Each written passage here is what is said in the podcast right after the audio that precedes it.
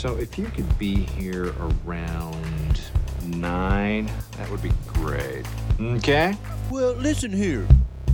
Hello, I'm Miss H, and today Mr. O and I will be discussing the season 5 premiere of Life After Lockup. On this episode, Justine and Michael take the kids to self defense class, Derek and Monique have a pregnancy scare, Chance is hiding debt from Taylor, Lindsay finds out about Blaine's warrants and charges, Puppy tries to win over Amber's boyfriend, and Sean is starting to neglect Sarah. If you like what you hear, please give us a rating. And if you watch 90 Day Fiance, check out our other podcast channel, 90 Day MK Teachable Moments with Miss H and Mr. O. Thanks and enjoy. Hello, Miss H. Hello, Mr. O. How are things going with you? Uh, cold. I think Oh, a lot of once, people, huh? yeah, I think a lot of people on the West Coast will probably say, very cold. Like, what is this snow? what is happening over here? get- we I think Baltimore this year got like 0.2 inches of snow the entire winter. Mm-hmm. Um, so you know maybe we're we're heading that same direction. But you know what we got from the snow, we also have a new episode, new season with like new old people. Right, we've seen them before.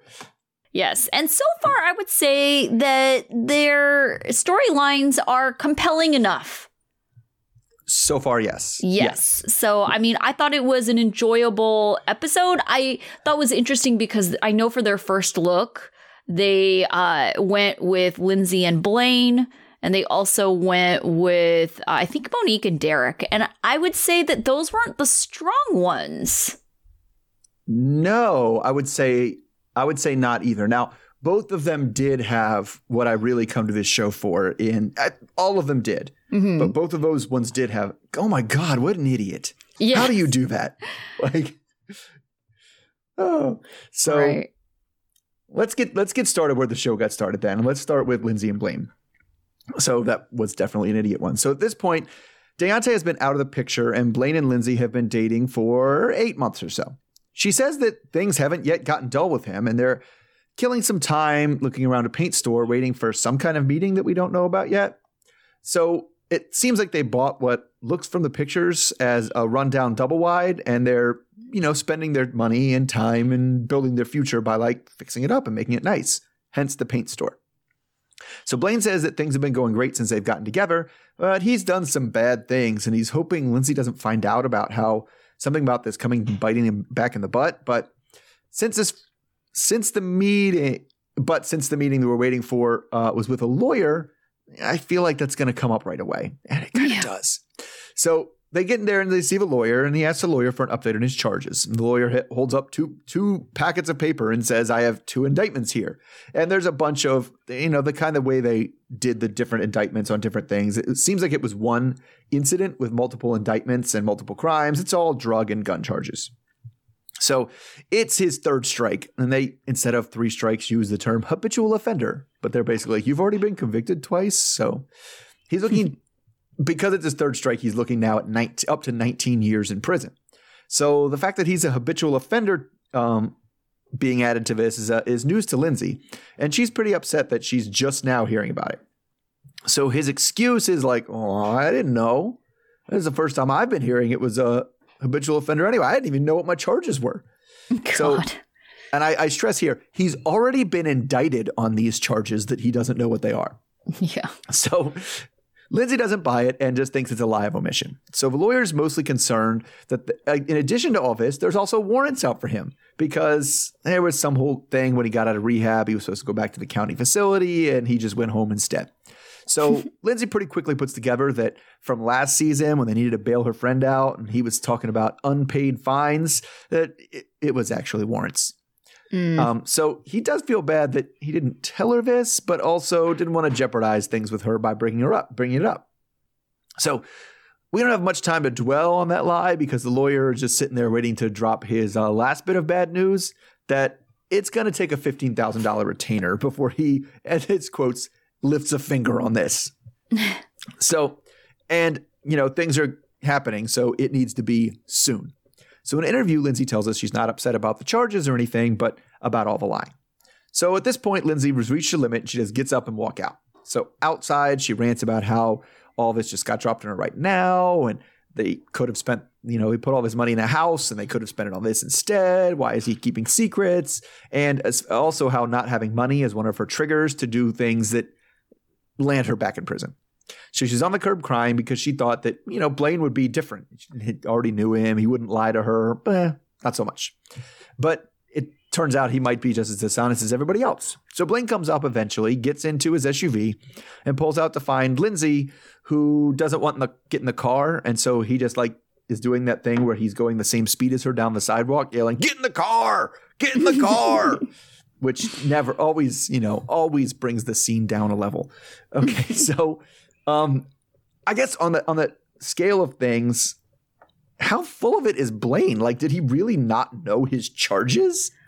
No, I just I I'm confused why he wasn't honest with her in the first place because he says I didn't want to ruin my chances with Lindsay. Well, he wasn't even dating her when all of this was going down. So why Yeah. is he trying to hide it from her? I mean, he could have you know, come clean when TC was, uh, you know, trying to find someone to bail him out. You know, instead he lies and says that he's got parking tickets or something. And it's just like, that would have been a perfect time to, for you to tell her because did he really think that he had a chance with Lindsay back then? Right. Well, and that was the time where he kept. I guess he. I don't know. I'm trying to remember back to the season with Deontay, right? Where yeah. I kind of feel like Lindsay was like, "You don't have to worry about him," but Blaine the whole time was like, "Oh, I'd be into it. I'd do it." Yeah. Like, you know. So I think maybe he did think he had a chance with Lindsay because it was one of those friend things. You know, if if, if you were honestly just a friend, would you be afraid to tell your friend, "Oh man, I'm looking at." A lot of charges here. Like they got me on habitual offender. It seems like something you'd talk about friends with, right? Like That's what I would think.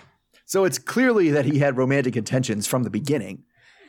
Right. But to say it ruined it, I don't know. Like, why does he think keeping it from her is, you know, any better? It seems like to me it would be worse.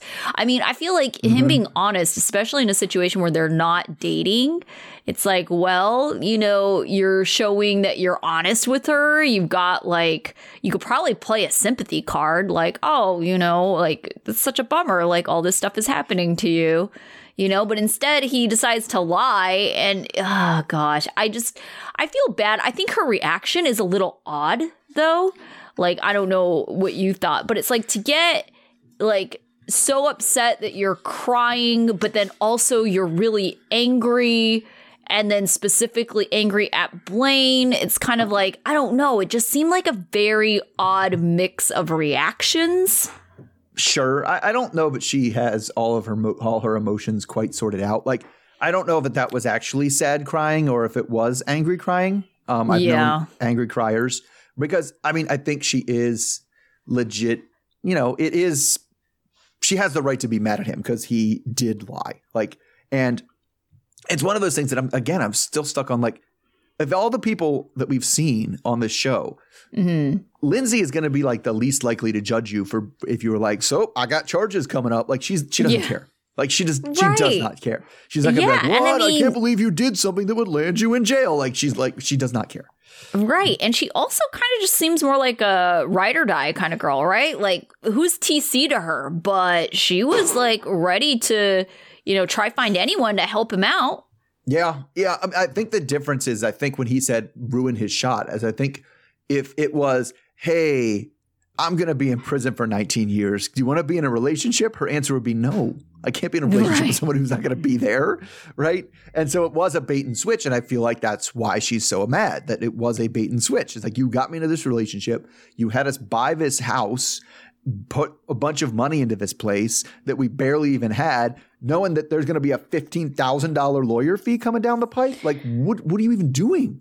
Well, yeah, I mean, he just seems really short sighted anyway, because, I mean, if he goes to prison, does he really think that she's going to stick around? No. So I think the end result is going to be the same in terms of his relationship, uh, based on, you know, like what happens to him uh, criminally. So it's just like, I don't really understand. You're just prolonging and probably even making it worse because now you're developing a relationship where it's going to hurt much more to lose that person than to have never had them at all.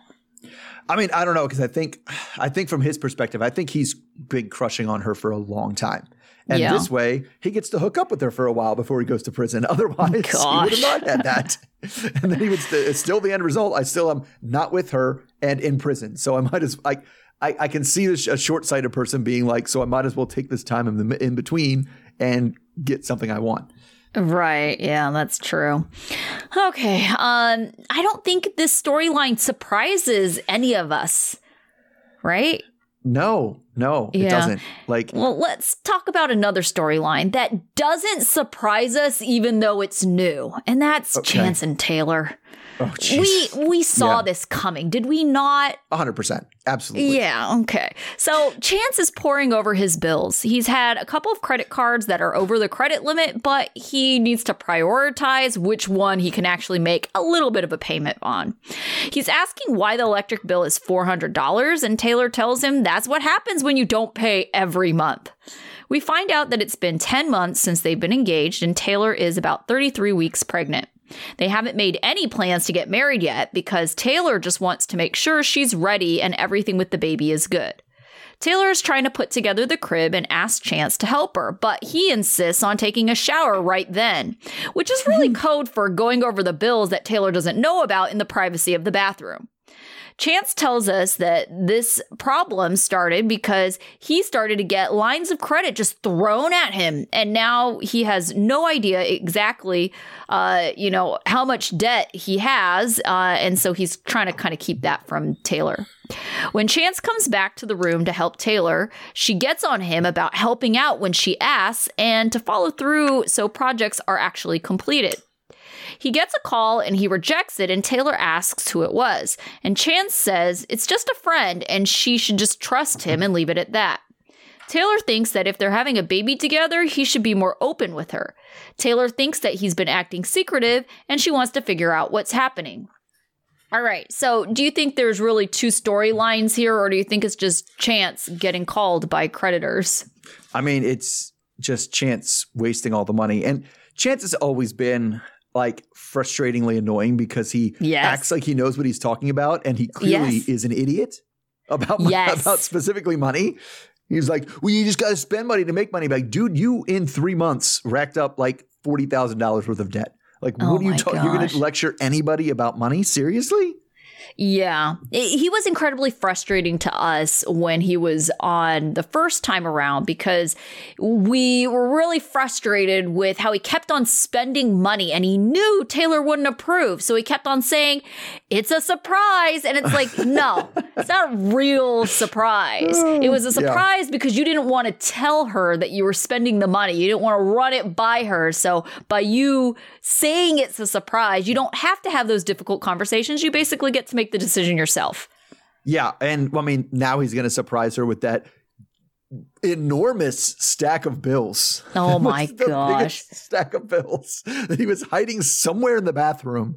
Which I guess he cleans the bathroom all the time. She never like does that part. I guess. Well, it looked like it was ahead, uh, like above, right? So Okay. it looked like maybe it was in a spot that she couldn't easily reach. Yeah, it's just it's insane. Well, the thing was too is like, man, I was going over it a lot. Oh, I, mean, I was thinking a lot because I'm, you know, when when you hear about this and you, I automatically am comparing to myself and my situation, and I was like, there were two things that stuck out. First of all, he's like, well, you you pay one you pay one bill on time, and all of a sudden the credit card creditors are just throwing themselves at you. Right. And I was like, A, I have I'm I have very good credit. And no one throws credit at me, but then I realized like, oh no, nobody wants me to get their credit card. they don't make any money on me. like they make money on dummies like chance. Like I just pay it off every month and they make nothing. Like they get nothing Right. out of this. They want Yeah. people to have a bunch of debt that carries over on their card. And I'm like, oh. So I feel like the the fact that creditors are like jumping over themselves to give you credit is probably a red flag, but you shouldn't take credit, take more out, and not like a positive sign there. Yeah, it's I just don't understand how he is that clueless of how money works. Um Yeah. and I mean, I kind of understand, yeah, you've been kind of out of it for a while, but it's like I think it's like basic knowledge. You don't just get to not pay things back. It's borrowing money. You know, it's not like you can just rack up the credit card bills, file for bankruptcy, and just be like, well, just call it a day. I guess I get all that money. It's like it doesn't Yeah. work like that. No, it doesn't because that's the other. I mean, the other thing too was I get, I kind of get why he had so many cards because I was listening to the calls and the automated things. It Mhm. was like your you you owe like five hundred dollars. Your balance, your m- money left is is eleven dollars, and I was like, "Do you have a credit card with a five hundred dollar limit? Is that what I'm Yeah. hearing? Right? That's pretty bad. right? And so I'm like, what? And like, and but I don't think he thinks that way. He literally he thinks like he just thinks like he's a sophisticated business person and it takes money to make money. So obviously you have to spend money first and then making money comes second that you pay the money off with. He doesn't actually have a plan for making that money, but he just knows if you don't spend money you'll never make money. And so he doesn't so he has no hesitation to spend money. I don't know it, it doesn't make any sense, but No. it isn't it it doesn't seem like he thinks, "Oh, this is the magic card that just gives me what I want and I never have to worry about it ever again." He just he seems to think that he's in some sort of like every all the money he's spending is somehow an investment even though it's a truck. Like don't know. right, right. So that was kind of like my suspicion too. Is like Taylor is putting off this wedding because she's not sure, Yeah. right? Yeah, Yeah. I definitely get this vibe. Like she's like, "Ooh, I don't know if I want to financially be tied to this clueless person." Yeah, I mean, I would. She is a prime candidate for for a prenup to be like, listen, I am not taking on your debts, and I would if I I hope that's where the storyline goes because I want to see that financial disclosure meeting so much. Oh gosh. yeah, I just I cannot believe that he is that clueless. Okay, but like I get it, you know, it's like okay, you're in this situation, you didn't know what was happening, but it's like, well, what are you going to do to get out of it? right. Well, I mean, you only when you when you, when you have there's only two options. You sp- you spend less money, you make more money, right? Yeah. I don't think he has a plan for doing either of those things. Right, and that's what's so frustrating to me. It's like I feel like his stupidity has no ends. No, no, he just he just is the he. We've seen it in the other shows too. He's a manifester. I'm not worried Yeah. about it. I'll just power through and things will get taken care of. I was like, power through what? You just keep doing what you're doing. This isn't working for you. Right. And that's the other thing that I feel like Taylor's having second thoughts about, right? It's like Mhm. she I think she's starting to realize Chance is full of shit.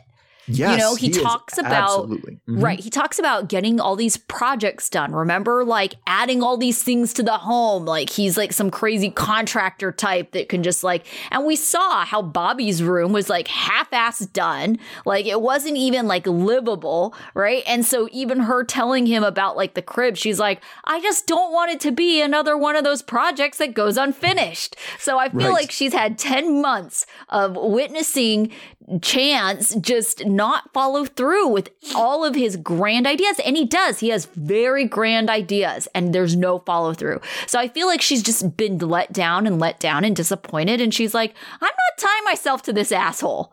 No, I could because I could totally see him buying, you know, thousands and thousands of thousands of dollars of carpentry equipment only two months later to decide, you know what, I'm going to clean swimming pools. That's how I'm going to make money, right? And just have it sit there. Like uh, that's what he would do. Like that. That is. yeah. And so, yeah, I, I, I, I- I would. It's better off for her not not tying her finances to his by getting married for sure. Yeah. But then it also makes me wonder it's like, oh gosh, this this poor girl like Taylor, I feel like she just gained another man child, right? And I that can't be what you want to sign up for No, in a but I'm saying, but it's not going to be the situation. Like clearly, she knows what's what to do with money better than he does. Oh yeah, for sure. But he will not listen to her. He is going to assert himself as the breadwinner and the financial decision maker of the family, even though he has no clue what he's doing. And and I don't know that she's incredibly sophisticated, but she knows. All right, rule one: don't spend more money than you have. Like, Yeah. And so I mean, she knows enough. She's been a single mom having to take care of this household for how many years? Like she gets the basics. I mean, true. she that's her home, so Yeah. I mean, yeah, she managed to buy that house for sure.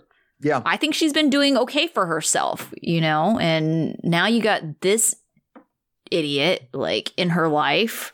Right. And so not only do you have a man child, you have that man child that you have to do that backhanded manipulation where you make him things like think like think the good ideas are actually his ideas because if you said the idea it's gonna it, oh it's just awful just awful Right. it sounds terrible Yeah. All right so moving on to i don't know it seemed like a more productive relationship a better relationship at least let's go to justine and michael so the whole family justine's mom included is on their way to a self-defense class because according to michael on the way there at least once you whip one dude's ass everyone else is gonna chill out which God. I'll be honest, that kind of matches my middle school experience. But anyway, it turns out that the other kids at school are bullying uh, Santana, which is kind of why we're here to have him be able to better defend for himself. So they all change into their, you know, robes or whatever, and not Justine, who's pregnant, and her mom, thankfully. So and they start to do some workouts. It's like jabs and stuff like that. So that's also during this session is when Michael talks about, um, oh, they were like, what's the worst fight you ever been into? He's like, well, one time I got in a fight and a bunch of guys jumped me and stabbed me in the dick. So that's the kind of level of conversation. Ridiculous. So we're reminded about how last week how Maria, Michael's mom, had a very bad reaction to the pregnancy, but they're going to keep all that from from Justine's mom now. So when Mike and the kids are training, Justine kind of starts to talk about her some of the fears she has with Michael going forward. She says kind of that, that this is her third baby daddy, and the second one, once the once you know his kids were born, started treating the kids that were biologically his and the kids that biologically weren't differently, and it was really hard on Justine. And she doesn't have any reason to think Michael's going to do that, but it's still a fear. So, um, anyway, so later on, we see Justine and Michael in, of course, matching coats, uh, taking a walk. And they sit down, and Justine tells tells Michael actually what she's feeling. She tells him about some of her concerns, fears, you know, how rare it is that the, kid there's somebody around that the kids can trust, and how devastating it would be for if if he were to violate that trust. But she also kind of tells him that she's feels like she's trying to open herself up, but to him, but she really can't because of her damage from her past relationships. And he says he understands, but wishes that you know he was enough and the relationship was strong enough for her to open up completely. So again, she does really try to emphasize that it's not his fault, it's her, but she wants to know, let him know what's going on emotionally. So she's been in some relationships that sounded pretty abusive, and then and it starts to cry. So Michael reassures her that it's you know she's safe with him, he's not going anywhere, all that good stuff. But she still can't bring herself to fully put as much trust, all of her trust in someone else. So in an interview, Michael just kind of tells us that he's glad she shared these things with him. So um, I, I gotta say, I think this is one of the best moments like of actual communication we might have seen like in the show. Yes. Uh, too bad they were wearing like uh, jackets that made them look like construction workers. yes, Like, in the it did look like process? P- it did look like PPE. Yes, for sure. Yes, definitely. Um, I mean, they're a pretty stable couple. You know, I I think I had more doubts about Michael when he was in prison, uh, and you know the kinds of uh, conversations would be like asking legitimate questions and him being like, "None your business." Like that was like kind of the vibe we got from Michael at the beginning, and I was like, "Who is this guy?" But ever since he's been out, he's been one of my more favorite uh, you know, ex cons because I just feel like he do- he does come off as very well intentioned and communicative, and he's really trying to be like a good uh, father figure for his stepkids. He's trying to be a good partner, and if anything, Justine sometimes can you know handle things a little oddly, I guess Yeah, for sure. make them like kind of challenging but for the most part i've been pretty impressed with michael and i uh, i part of it is i think he is just kind of a he's a good talker. For so sure. you know it's like well how much of it is you know you just talking a good game and how much is it of it is no you really mean this and you're going to follow through. So seeing things like this is just like okay give one to michael. It seems like he's following through with the things that he says. Yeah, I'm, and it, I think as opposed to some of the other talkers, some good, some bad. We got a lot of Mhm. talkers in this season. yeah Like some of the other talkers, it says like, no, nothing you ever do, ever at any point matches up with what you're saying. Right, Right. right. And Michael, that's not true. Like he, Yeah. uh, he, there was that little beef with Justine and his mom, and, and he stood up. He's like, no, this is not how it's going to be. Right. Yeah. Um, so at least we've seen him kind of stand up and put his money where his mouth is at least a little bit. Now I don't know. We Yeah. don't know everything that's going on, but the Right, actions we have seen him take, he really does seem all in. Yes, he does. And so, yeah, it's good. And I mean, and he was the one that, you know, was super stoked about the idea of her being pregnant, Yeah, you know? sure. And so, I Mhm. mean, usually I don't think that's pretty common on this show because it's like, oh gosh, a pregnancy, you're going to trap me, you know? It's like, it's either a surprise or it's like unwelcome. right. Yes, that's true. Yeah. Yeah. So speaking of unwelcome pregnancies, Yeah. let's talk Monique and Derek. So Derek is shopping with his sisters, Aubriana and Elizabeth, for Monique because he needs an I'm sorry gift of candles after cheating on Monique because nothing says I'm sorry, I cheated on you like a Uh, candle. yeah, it definitely makes up for it. Right. Uh, Derek claims that, you know, they were in a gray area of their relationship, but Derek admits he was wrong. His plan is to get her flowers and candles for her visit to Cleveland. His sisters still don't like them together. Aubriana says she hates Monique and doesn't like that she's so much taller than Derek. That's her basis of not liking her. So Monique says it's been a month since she's seen Derek. She's eager to see him to get to the bottom of some unanswered questions she has. She feels disgusted, but she has a soft spot for him, and Derek has been persistent, so he's pretty much wore her down. Monique is trying to give him another chance. Monique says she found out about the cheating because she checked his text log, and that's how she found out. And her friend and sister say that she shouldn't have had to try that hard to figure it all out. Monique calls Derek while he's shopping, and everything gets dramatic quickly as the sisters claim Monique called them hoes when she really said hey. Monique says she's feeling disrespected already, but Derek tries to calm everyone down and ask about the visit later. They both want to try and work things out. Monique then teases a secret that she wants to tell Derek in person. Monique gets all dolled up for her meet with Derek. Her sister and friend approve of her look. Monique drives by herself and she says she hopes that she sees a real change in Derek. Derek thinks that it must be a good sign that he's so nervous. He tells her she's looking good and gives her the flowers and the candles. He tells Monique that his sister helped pick them out. And Derek thinks that love shouldn't hurt, and Monique wonders why he hurt her then. He defends his actions, saying that he loves Monique and wants a relationship with her, not the other woman that he cheated with. Derek doesn't want to talk about it anymore, which means not really answering the questions Monique has. Derek says that he wants to have a family with Monique. Monique points out that he never confessed his indiscretion, and she was the one that had to do most of the finding out for herself. Derek insists on putting this behind them, and they can only move forward if she's the one who lets it go. Monique doesn't think that they'll ever get to a place where she's going to be okay with uh, his sisters. She also decides to drop the bomb on Derek that she may be pregnant.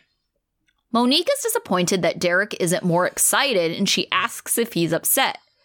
Derek says it doesn't change anything, but he's just not prepared for it, even though they both know that Monique wasn't on birth control. All right, how many different cliches could we have had in their segment? Oh man, it's it it was just it's awful. And that's when I was talking about the talkers who aren't good talkers. I was Mhm. talking about Derek. He just Okay. Says whatever. Like he just cliche, cliche, cliche, cliche. That'll work, right? I'll get back what I, I'll get. I'll get. I'll get my money back. Then I guess you'll you'll start supporting me again, Dad. If I just say all the magic words that I know I'm supposed to say. Like he doesn't seem Yeah. to mean a hmm. damn thing he says ever. Oh no, I mean, he literally told her, like, I want to have a family with you. And then all of a sudden, Monique's like, oh, great, let me tell you about this potential pregnancy. And he's just like, oh man, what? It's like, Right. you literally just told her you wanted to have a family with her. yes, that is true. Like, it's like, oh damn, man. Oh, he just it just I don't I I don't know. He he keeps saying I want to show you, I want to make it right, and then doesn't show her anything. right? No. When she's like, "All right, well, what are we gonna do? You can show me," and he's like, "Wow, I have to keep talking about this, man. Ah, just let it go. Like, didn't I said I'm sorry? Like, Yeah, that's the thing that really kind of was like, oh, this is so cliche. This is such like um a manipulative gaslighter move, right? To just be like, well, you got to forgive me and just like let it go for us to be able to move forward. And then like trying to put it on them. Like they're the reason we can't move forward in this relationship because they can't seem to get over the fact that you cheated. right? And it's like again, it, it, and at a certain point, that may become that may become true. And at a certain point, Yes. you do have to just be like, if I'm going to stay in this on the relationship with someone that cheated on me, I do have to accept that they cheated on me, Mhm. and we it can't just be bring that up forever. However, this is Right. like 48 hours ago, and he's already like, God, why can't you get past this? It's like, Yes, no, exactly. and he's only saying that because he doesn't want to actually explain to her what happened. And it's like she has unanswered questions. Like y- you owe it to her to give the answers. Yeah, it's a um it is a super common dynamic, not even a cliche, of when there's a cheater and someone who was cheated on. Mm-hmm. Yeah. The person who was cheated on just wants to know everything. And the person who Right. is the cheater is like, I don't understand how that's gonna help. Why would I do that? Why would I share that with Yeah. you? It's not gonna make you feel any better.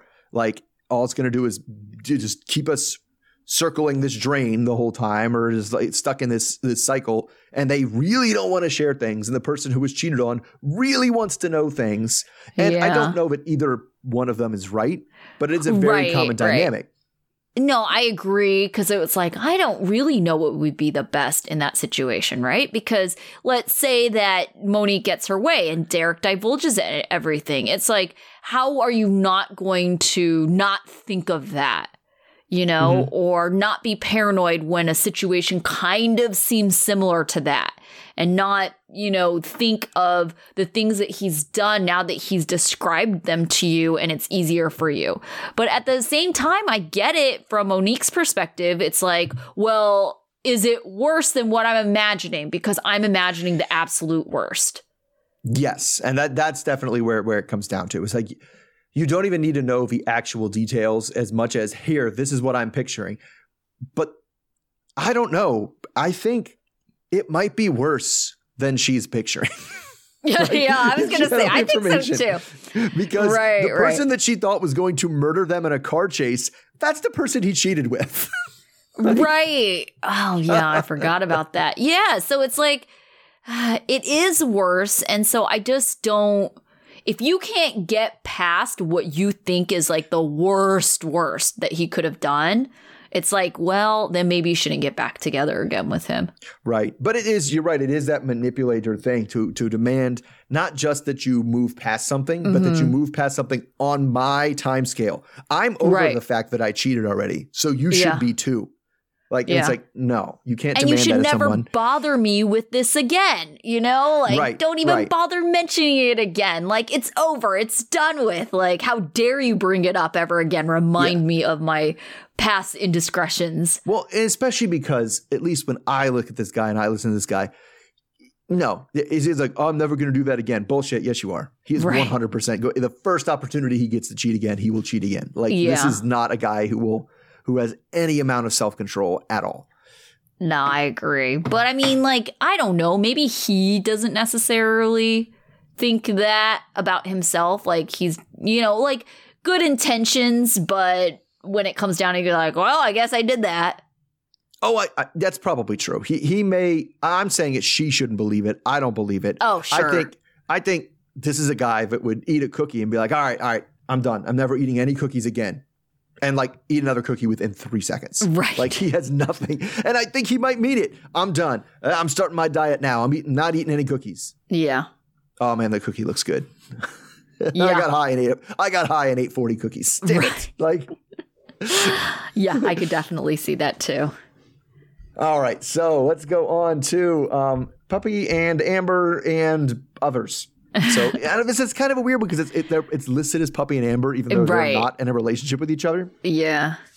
All right, so it's now it flashes on the screen that it's three years since Puppy has been out of prison, and she's catching us up with the events uh, from last season that happened since last season, I should say, uh, with Amber, and they're at a bar. So it, it looks like Eric finally did close out his divorce, and it only cost him his house and his kid. So, and that's mostly because I guess when they had the final date, like she wasn't there. So basically, when you're not there and you ask the judge for a bunch of stuff, the judge goes, Nope. Yeah, I guess so. I would also like the house. And it's like, oh, no one's there to argue against you. So yeah, house is yours. Um, so um, she's upset that his ex couldn't just like settle for a normal divorce, but is, you know, kind of doing that thing where she's trying to inflict maximum damage, or at least from their perspective, she is. So Amber it says, "What's up with you know your relationship with Eric? Are you still engaged? When you have a date set? Are you planning anything? What's going on?" So she doesn't know really where they stand, but does know that after the divorce and moving out and everything, they have fifty thousand dollars in debt. Mm. So they switch to Amber stuff, and she's still trying to emotionally recover from the pregnancy and abortion that we had we saw last season. And she says that her boyfriend TC is what's keeping her together through everything. So the the abortion was about three months ago, and they don't get to hang. And they Puppy and Amber then say they don't get to hang out as much as they'd like since TC doesn't like Puppy and Eric, especially after they got into a big fight in front of his kids. Well, you know, classifying whether I don't like anybody is is kind of tricky for him, but he doesn't like them. uh, so anyway, they're together now, so they do some shots. So they have enough to drink that Amber doesn't want to drive home. So she calls TC to come pick her up, and then she says, "Oh yeah, and Puppy's gonna come crash too," which didn't go over well with TC on the phone. So he didn't. So Puppy then kind of got got that and said she's gonna finish her drink to get her nerves up, but then is like, you know what, this is dumb. I'm not gonna go to somebody's house that doesn't want me there. I'll just call an Uber and we can go home. So outside, Puppy and Amber, Amber are both waiting for their rides when TC pulls in. So Puppy um, jokingly reintroduces herself, and it's at this point that I noticed that she caught herself twice calling herself Michelle instead of Puppy. So yeah. I'm getting increasingly um, convinced that in real life she's just Michelle. Um, so she tells TC that she doesn't. She can. She tells TC that uh, she doesn't like that he doesn't like her. Very middle school, um, and wants to change that. So anyway, TC says, "Don't take it personally. I don't like anybody," and you know doesn't just want bullshit. She also says that she doesn't want bullshit, which is bullshit. But then she tells him that she's not going anywhere and she's going to keep making things awkward until she, he finally just accepts her. So she apologizes for being embarrassing and the fighting in front of the kids, and also wants to clarify that she's not a drug dealer, which reminded me of that tweet where it's like, you know, my the, my me saying I've I feel like this is raising a lot of questions that was answered by me saying I'm not a drug dealer. Yeah. so anyway, she's gonna let Amber's gonna go home alone, and then but next time she's gonna come over and eat all their food. So they have a group hug and leave. So afterward, TC says, I, I, you, you can be friends with Puppy, but I'm not interested in that at all. Uh, you know, just no. You can do whatever you want with her outside of my house. So once they get back to his place, TC pours himself a drink and Amber joins him. So he questions whether this is a good idea because it was her liver problems that, you know, caused her medical issues and for her to have the abortion.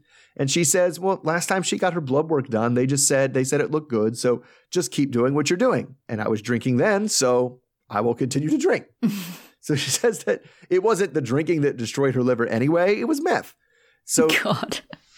he seems irritated and says uh, that anytime he's around Puppy, it irritates him, especially especially since she kind of almost dropped on him that Puppy might be coming over, and he would have really been pissed if, to make him the bad guy for saying no, but it's also his house and la la.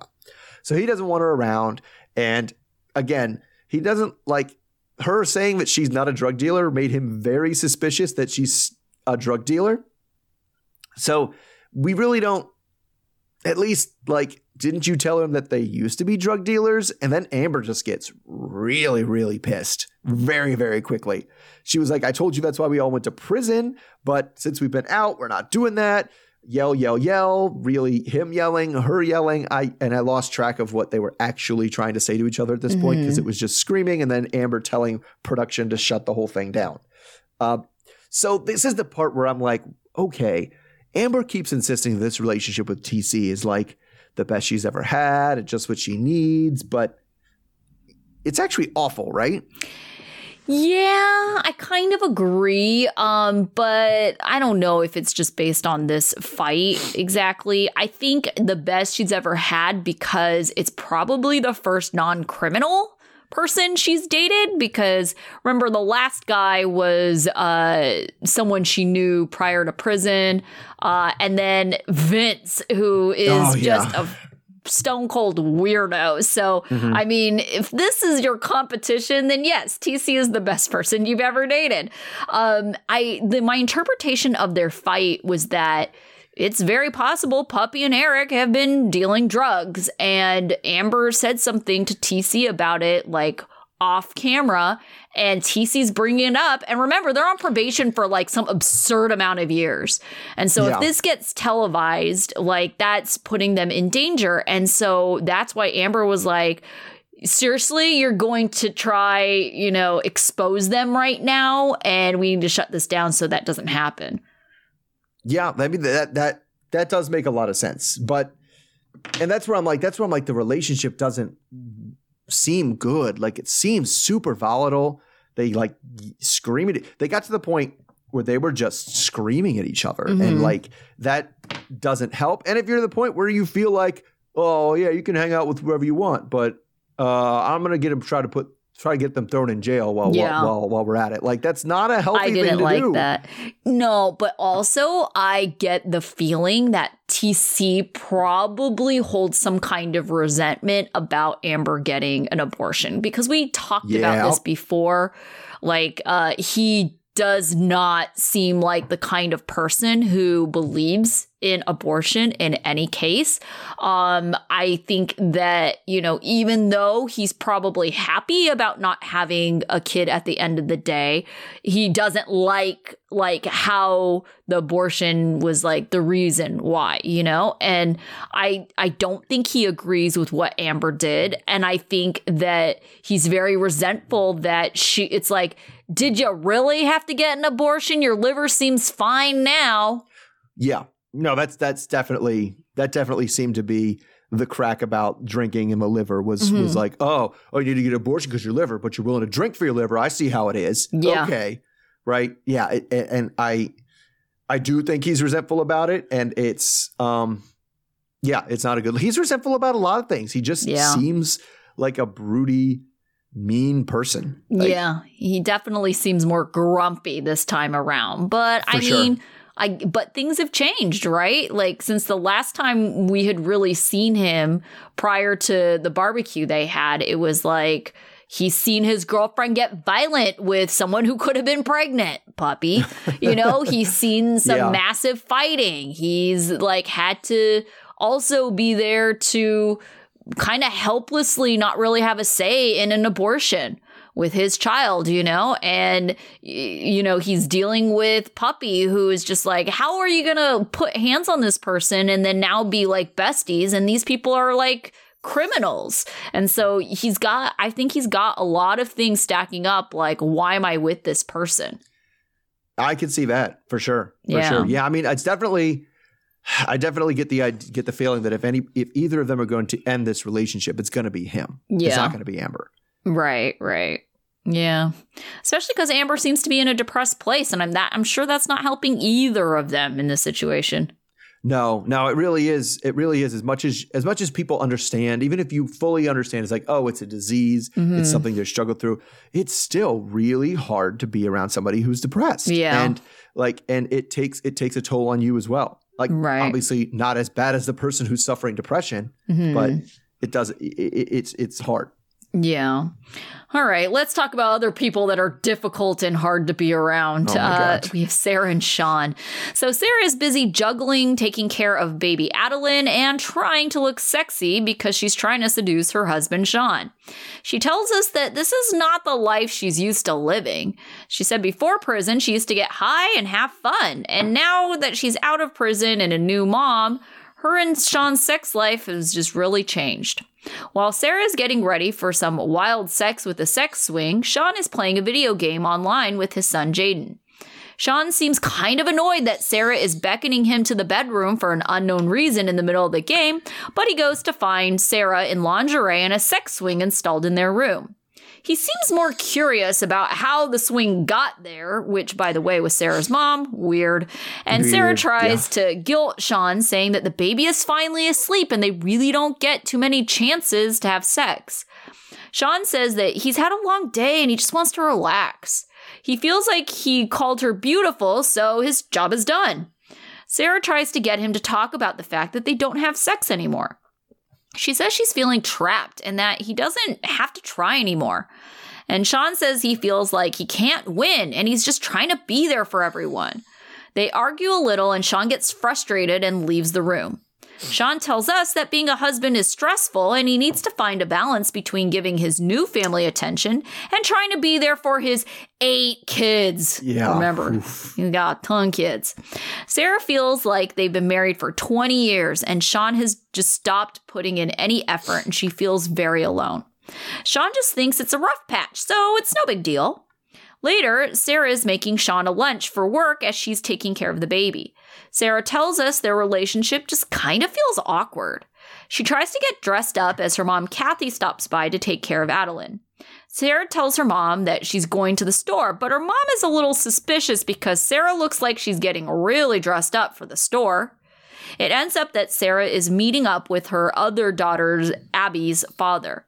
She has been texting him and she tells us about Anthony, who she calls the love of her life. She claims they never really broke up and they just, like, you know, drifted apart when she went to prison.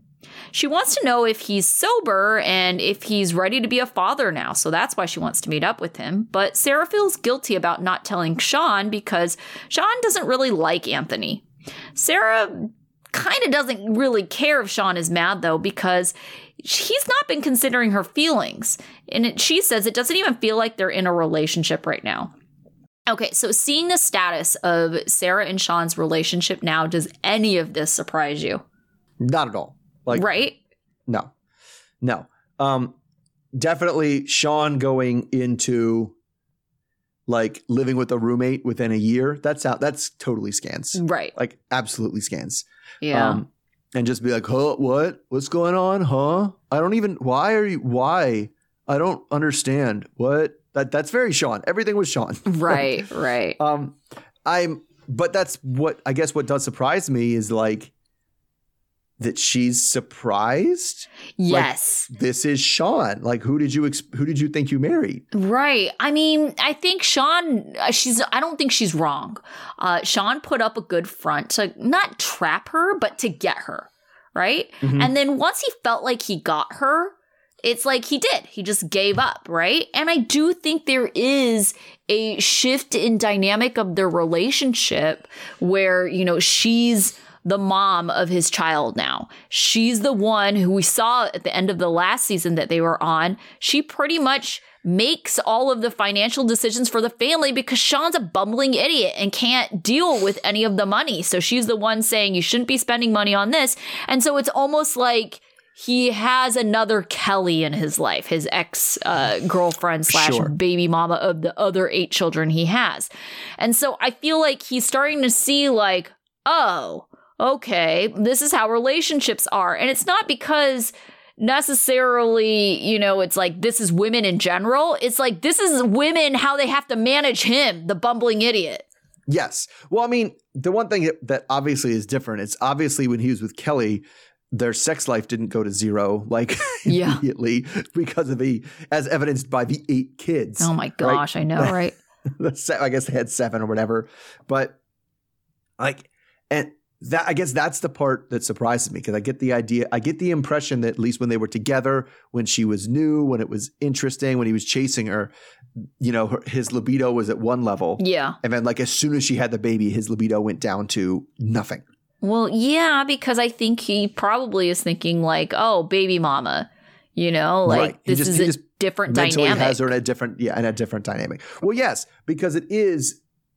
I get that too, but it usually goes the other way. Both both kind of things. When you end up with that relationship dynamic where you end up having to, that's another kid for you, Mhm. right? Either you're not you're not going to find him attractive anymore, Yeah. right? In terms of in terms of sexuality, or he's not going to find you attractive anymore because nobody is attracted to their mom or son.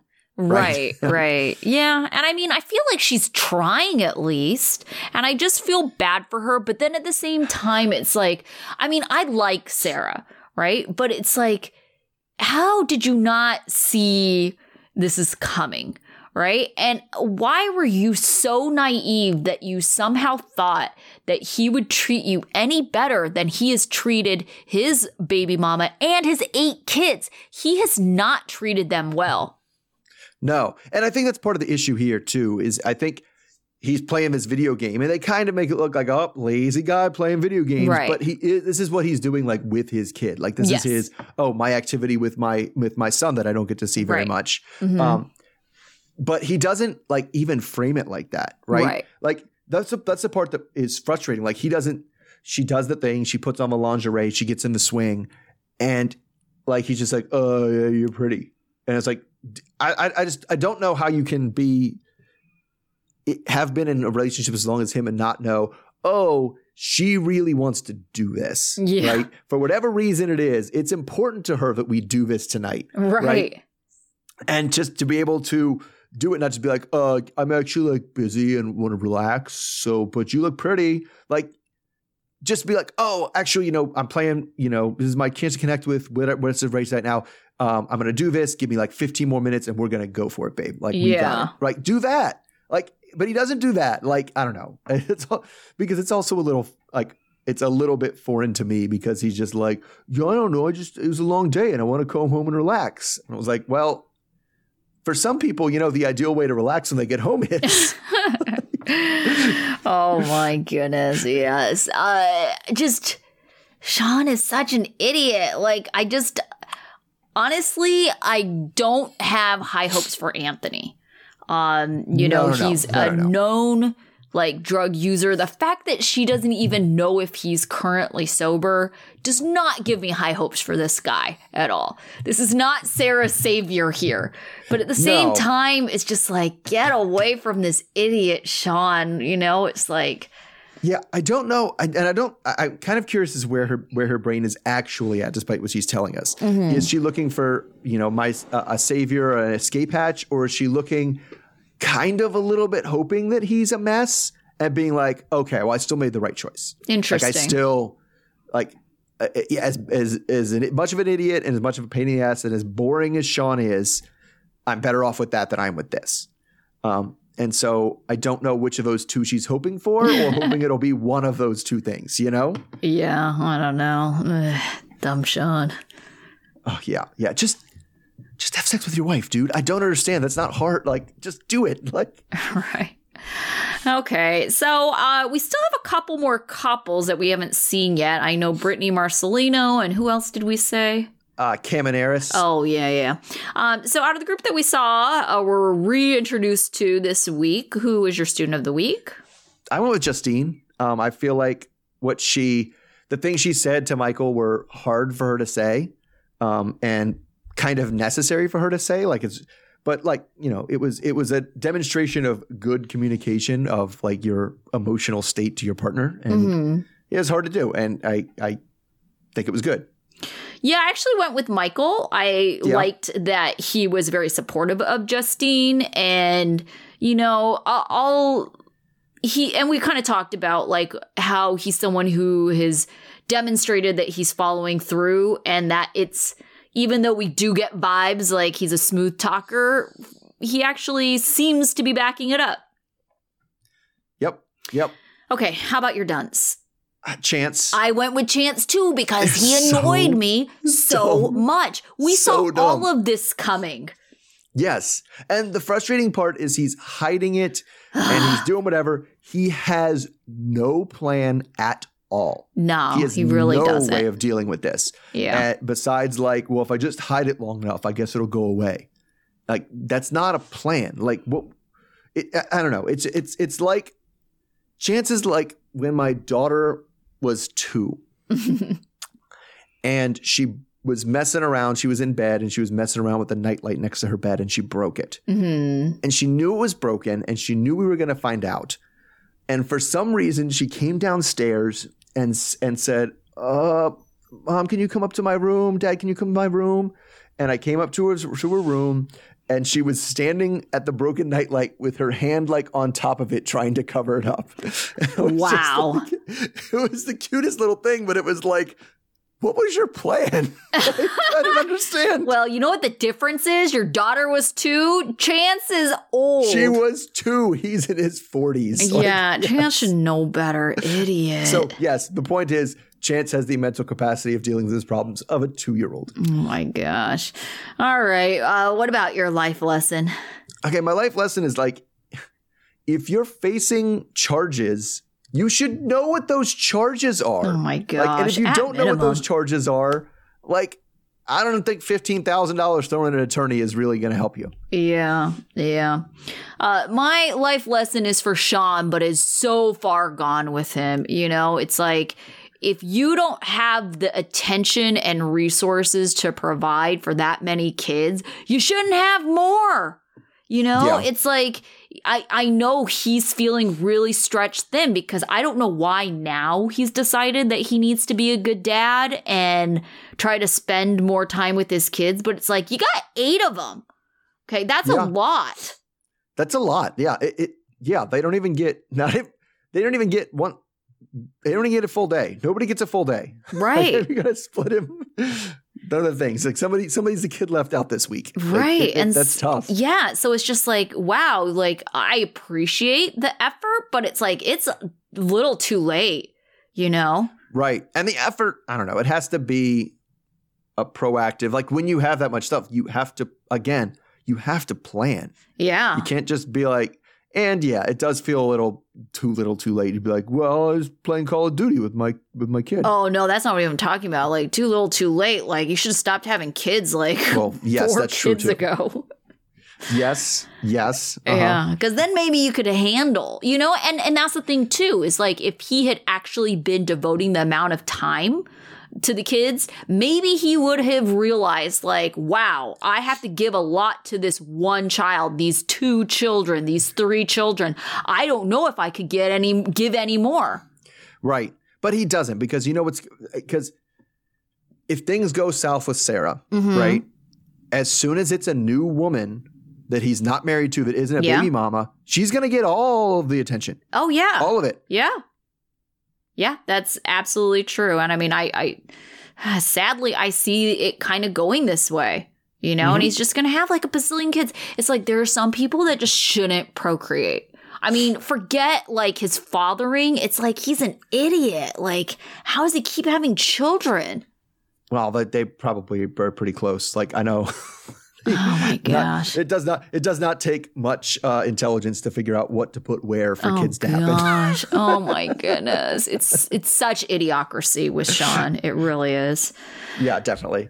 okay, so we will be back uh, next week because we're just getting started. So until yeah, then. new season. Uh huh. See everybody then. Okay, bye. Okay. Bye.